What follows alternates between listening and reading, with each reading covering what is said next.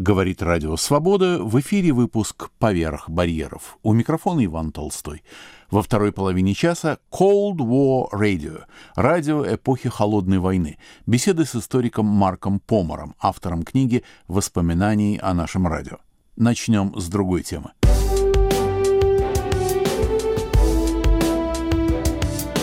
«Джентльмен Джек в России». Невероятное путешествие Анны Листер. Так называется книга Ольги Хорошиловой, выпущенная московским издательством «Ман, Иванов и Фербер». Ольга Хорошилова – петербургский искусствовед, художественный критик, историк костюма, преподаватель и переводчик. Автор полудюжины книг, среди них «Русские травести», «Мода и гении», «Костюм и мода Российской империи эпоха Николая II», «Молодые и красивые», «Мода 20-х годов».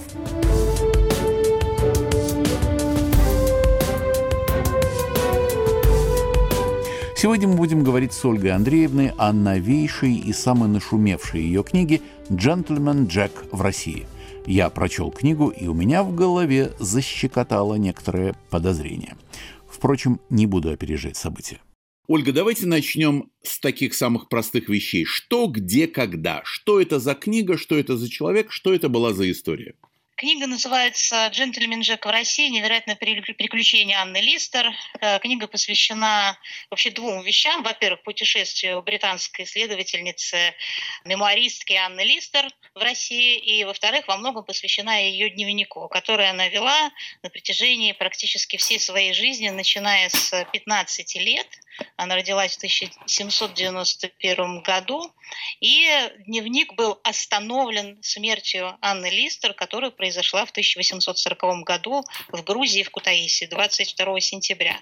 Возможно, если бы не это событие, она довела бы дневник до какого-то своего пожилого возраста и, возможно, даже умерла бы с пером в руках. Возможно, это сделала в Грузии, по крайней мере, пока она была еще жива и в силах, она писала дневник, и какое-то время, когда она очень серьезно болела, дневник уже она не вела. Поэтому, с одной стороны, о ней ее путешествии очень смелом в Российскую империю, с другой стороны, о дневнике. Тем более, что дневник был в какой-то степени моим соавтором здесь. Расскажите, пожалуйста, о иностранной, так сказать, части дневника, собственно, о, о том, что осталось за рамками вашей книги, ведь э, что-то было уже и издано, и даже какое-то кино снято. Ну, за рамками моей книги осталась как минимум половина дневника «Русская часть» Анны Листер, дневник, который навела, начиная с начала своего путешествия, огромного сложного предприятия. Это даже не путешествие, очень сложное предприятие, завоевание в какой-то степени России. Она начала свое путешествие в сентябре 1839 года, закончила в сентябре 1840 в Грузии. Поэтому я, естественно, не могла все 400 страниц, чуть больше, скорописи а дневник – это скоропись, в основном из шифры. Я не могла включить в свою книгу, тем более, что и так было 400 страниц, включая мой авторский текст, поэтому половина дневника осталась за книгой. Но я надеюсь, что в дальнейшем я сделаю какую-то научную публикацию ее дневников целиком, посвященных ее путешествию в Россию. Что же касается вообще дневников, то так как она вела каждый день свой дневник, начиная с 1806 года, не останавливалась ни на один день. Поэтому всего томов дневников Анны Листер сейчас 28. Почему я говорю сейчас? Потому что периодически что-то мы находим.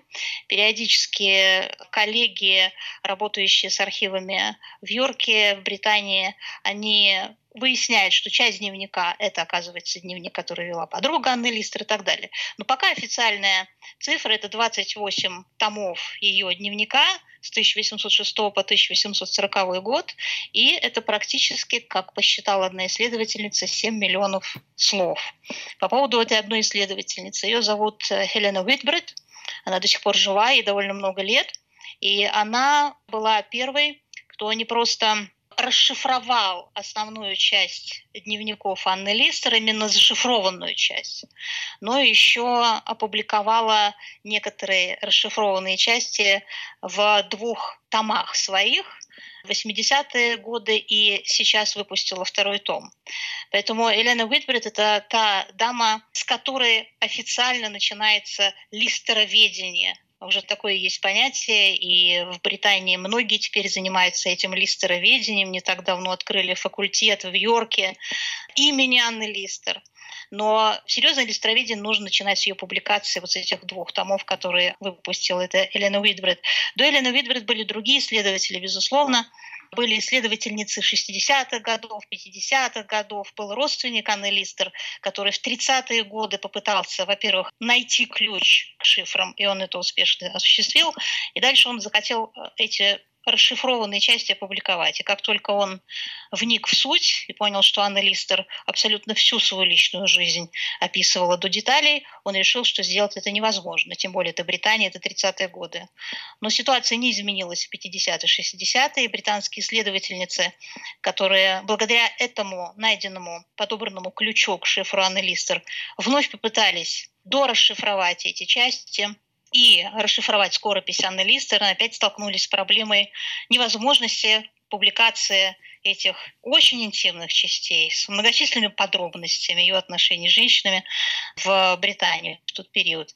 И только Елена Уитбрид уже в 1980-е годы, когда, в принципе, отношение к культуре и к людям ЛГБТ стало мягче, многие законы запретительного характера были отменены, поэтому она дерзко опубликовала первый том, включая вот эти расшифрованные ее места.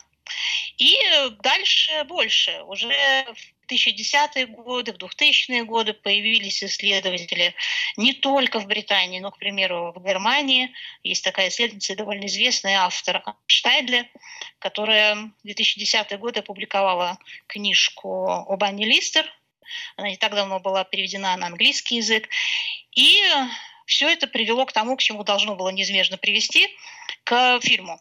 Компания HBO в 2019 году запустила первый сезон сериала «Джентльмен Джек».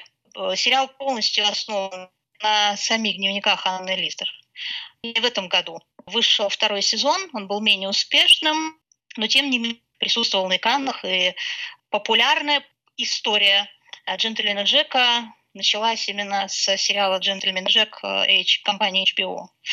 Вот такова краткая история листероведения и присутствия Анны Листер в кинематографе. Я надеюсь, что в дальнейшем будут сняты документальные фильмы, и, возможно, когда-то будет снят все-таки фильм, если не сериал, то хотя бы авторское кино или, возможно, даже какое-то более популярное кино, широкоэкранное, посвященное Анне Листер в России.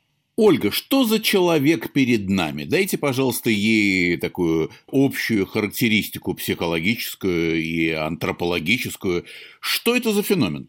Женщина крайне эгоистичная, женщина очень себелюбивая, Женщина очень амбициозная, женщина, которая с юных лет восхищалась Наполеоном, но пошла в Россию и дошла дальше Наполеона.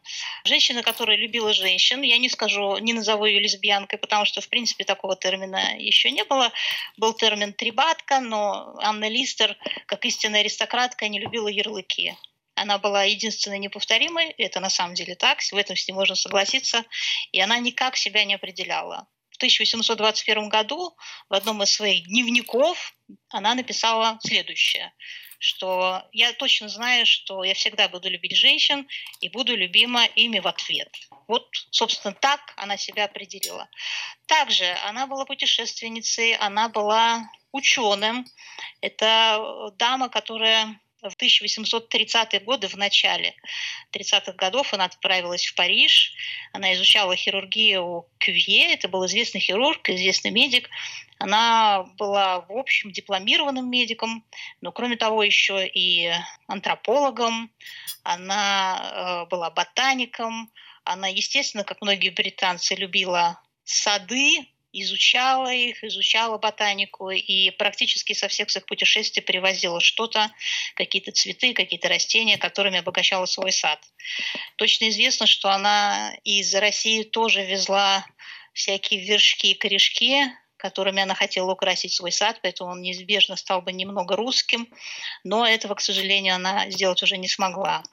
И еще, конечно, это дама, которая до сих пор, и главное, что она сделала в своей жизни, я думаю, что она понимала, она написала огромные дневники. Дневники больше, чем то, что написал Сэмюэль Пипс. И занимаясь этими дневниками каждый день, ежевечерне, еженочно даже, она понимала, что рано или поздно они будут опубликованы. Но главное, что она сделала, это стала автором этих совершенно сумасшедших дневников, 28 томов. Они отнюдь не все изданы, но я надеюсь, что рано или поздно мы все равно увидим публикацию целиком этого корпуса документов. Поэтому главное все-таки, что сделала Анна Листер, она написала свои дневники, но их не закончила, к сожалению. Очень в вашей книге меня позабавил список возможных будущих жен Анны Листер, как она предполагает, на ком можно было бы жениться, и список этот немал. Но вы сказали, что слово лесбиянка тогда не существовало в ту эпоху, тем не менее лесбийская любовь существовала естественно. А вот в старой доброй Англии, разрази ее и так далее, как сказал Хаксли, э, насколько эта лесбийская любовь была распространена, насколько вообще они знали, как относилась к этому самому феномену сама автор дневников? Лесбийская любовь, как вообще любовь, была э, распространена везде, повсюду, во все века. Другое дело, что э, лесбийская любовь к счастью, наверное, для нее, но к несчастью для исследователей, она не была криминализована. Соответственно, женщины, с одной стороны, были вольны выбирать для своей жизни тех, кого они хотели, мужчин или женщин, но с другой стороны, об этой части большой социальной истории мы теперь имеем крайне скудные сведения, именно потому, что эта любовь не была криминализованы, и, соответственно, документов очень мало, которые бы нам подсказали, кто с кем жил, кто вел какие дневники и так далее. Потому что полиция, полицейские документы сейчас очень здорово нам помогают. Поэтому любовь такая существовала, женщины довольно свободно дружили, а часто называлось это любовью дружбой или даже иногда бостонским браком. И до Анны Листер довольно известные были дамы, которые практически открыто выражали свои чувства. Была такая дама в XVIII веке Мэри Хэмилтон. Хенри Филдинг о ней упоминает, сочинил даже эссе, которое называлось «Женщина-муж». Это 18 век, потом была королева Анна, естественно, ее очень сложные взаимоотношения любовного характера с Сарой Черчилл. Не так давно, по-моему, в 18 году вышел фильм, посвященный этим взаимоотношениям. Но с кем точно была знакома Анна Листер, это, безусловно, Ladies of Ленгален, так называемые. Это дамы из Ленгалена, Элеонора Батлер, Сара Понсенби. Это две дамы, которые жили совершенно открыто, очень любили друг друга, никак друг друга не называли, ни трепатки, ни лесбиянки. Они просто любили друг друга и жили одной семьей. И к ним приезжали все, включая лорда Байрона, Поэтому это такой очень интересный феномен другой любви в контексте британского романтизма 20-30-х годов. Самое важное, что Анна Листер побывала у них, она была с ними хорошо знакома, и она ставила довольно интересные записи в своем дневнике об этой встрече у них в поместье. Ленгелен. Ну и не так давно тоже стало известно, и, по-моему, был снят даже документальный фильм об этой даме. Это британский медик, первый британский женщина-хирург, которая, кстати говоря, участвовала в войнах. Это Джеймс Миранда Берри. О ней написано несколько книг, в том числе один роман. Э, Ее, естественно, Листер не знала, потому что этот феномен появился позже. Ее можно назвать трансмужчиной, потому что она выдавала себя за мужчину, и кажется, только после смерти, во время вскрытия неизбежного, очень часто это приводит к новым открытиям э, биографии человека, во время вскрытия обнаружили, что это все-таки не мужчина, а женщина. Но, тем не менее, Анна Листер э, была знакома со многими представительницами ЛГБТ-культуры, как мы сейчас назвали. Она со многими из них была знакома или состояла в переписке. И, э, безусловно, знала об этом феномене дам, которые любили дам.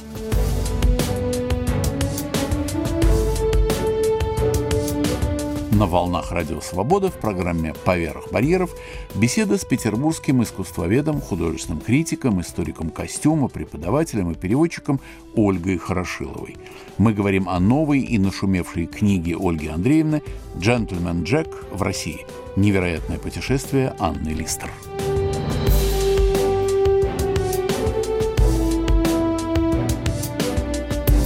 Ольга, а теперь я хочу задать вам вопрос, который волнует меня больше всего.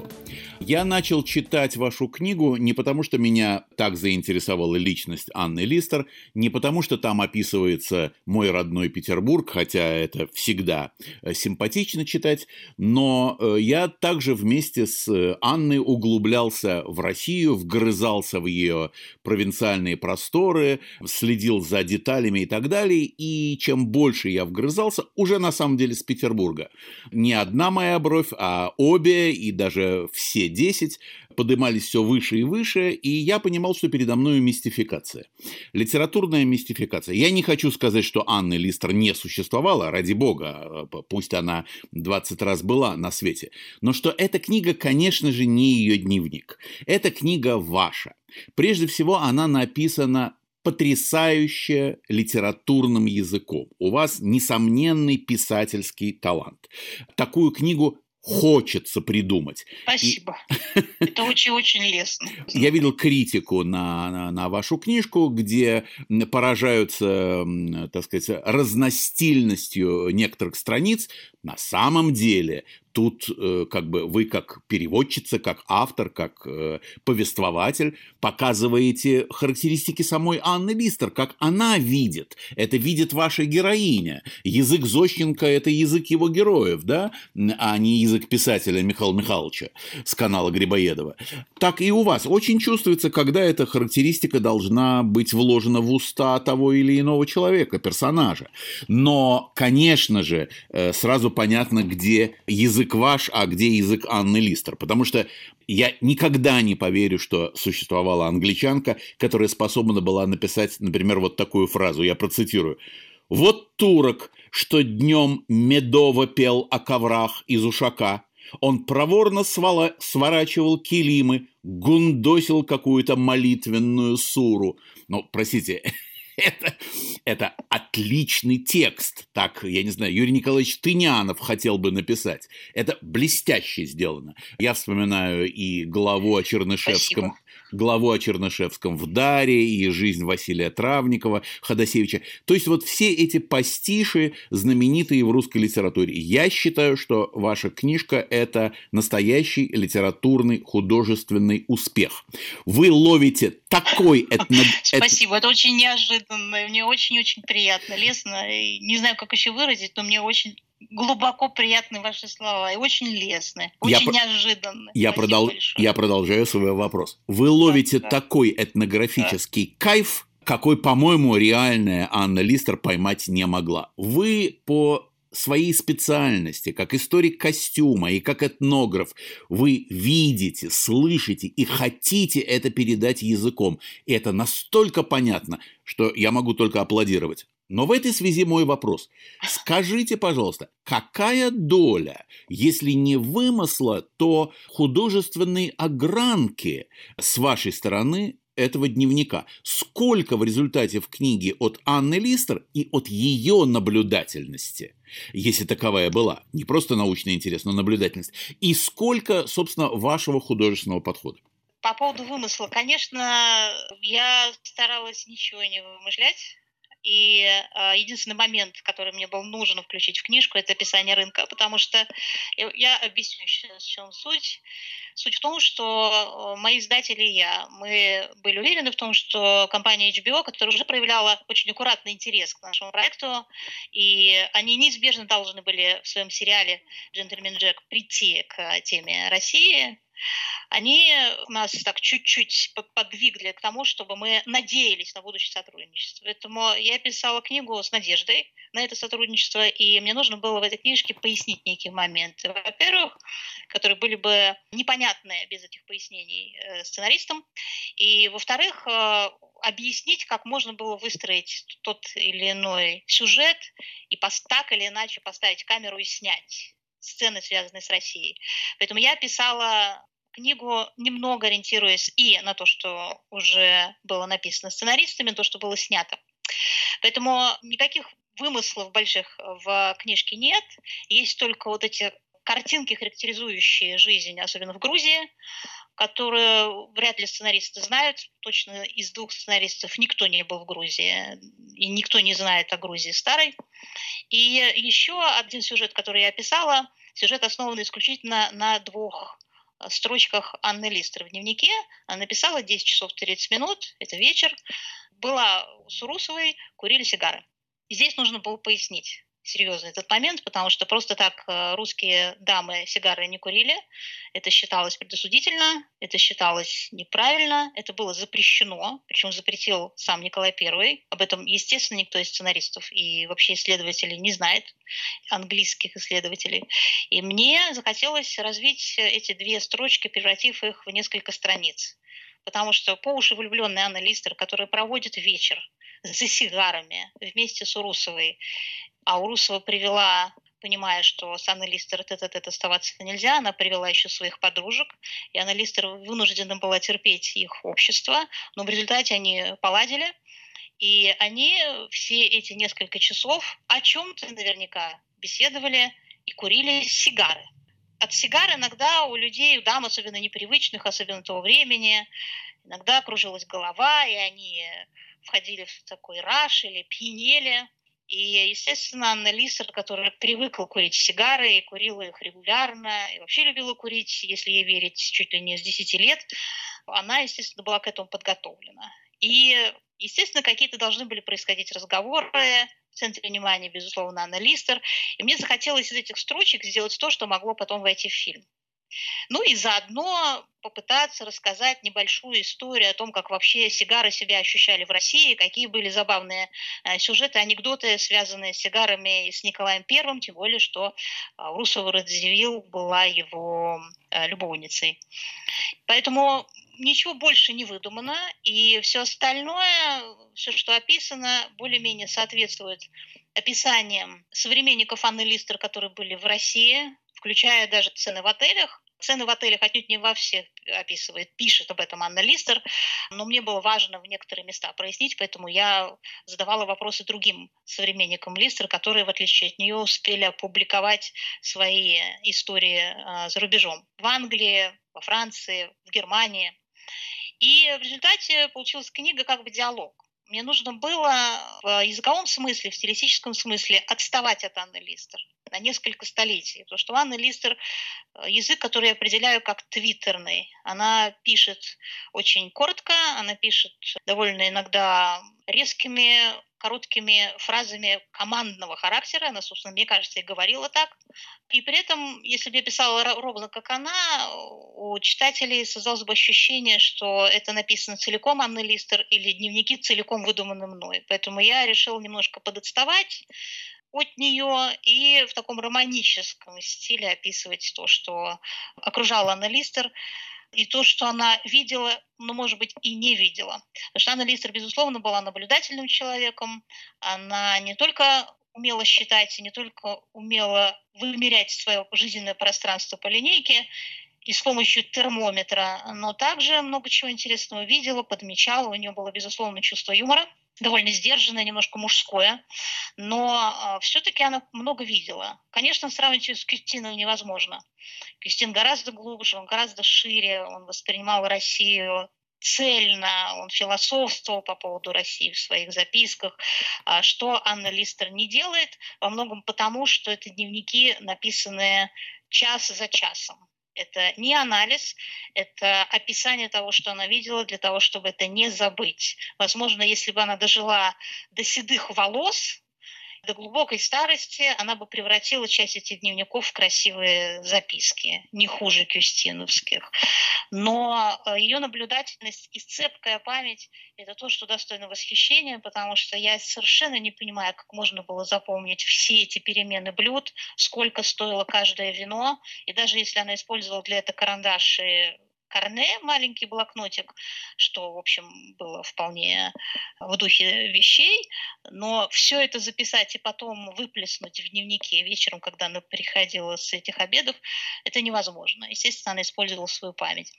Так что она, безусловно, была э, внимательным человеком, она, безусловно, обладала цепкой памятью, и это то, что, конечно, помогало мне в работе с ее дневниками, потому что некоторые образы, в том числе образ этой птицы, которую она видит случайно в снегу, так довольно тяжело переходя эту сложную часть пути под названием Крестовый перевал, это был сложнейший переход, в том числе для нее, и она видит буквально на вершине, около этого креста, видит эту птицу, зяблика, умирающего в снегу, и она об этом пишет.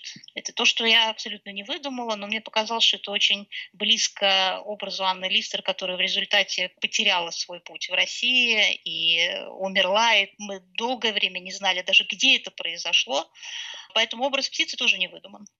Так что я э, в этой книжке пыталась все-таки слушать Анну Листер, пыталась идти след вслед за ней, немножко отставая, безусловно, стилистически.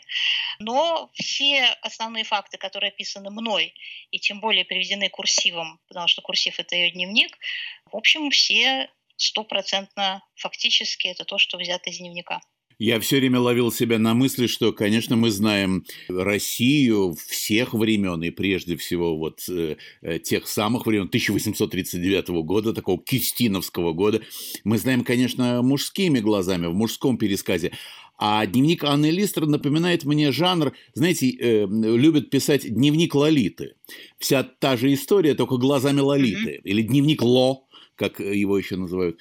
Э, есть целый ряд известных uh-huh. вариантов. Вот записные книжки Анны Листер – это такой потрясающий длинный, подробный, точный дневник Ло.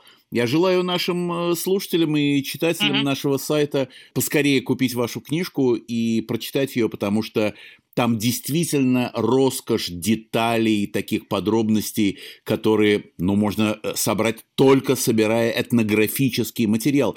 То есть э, Анна Листер помогла нам совершить такую этнографическую, историко-этнографическую экспедицию в Россию сразу после пушкинского времени. Но, кстати, замечу, что и Пушкин мелькает у вас. Правда, чуть-чуть до приезда Анны Листер. Он, запыхавшись, прибегает в английский магазин, где он кругом должен, но для него все-таки откладывают некоторые книги. Интересная, кстати, очень деталь в книжном магазине, какое количество английской литературы было в то время недозволено к продаже в Петербурге Николаевского времени.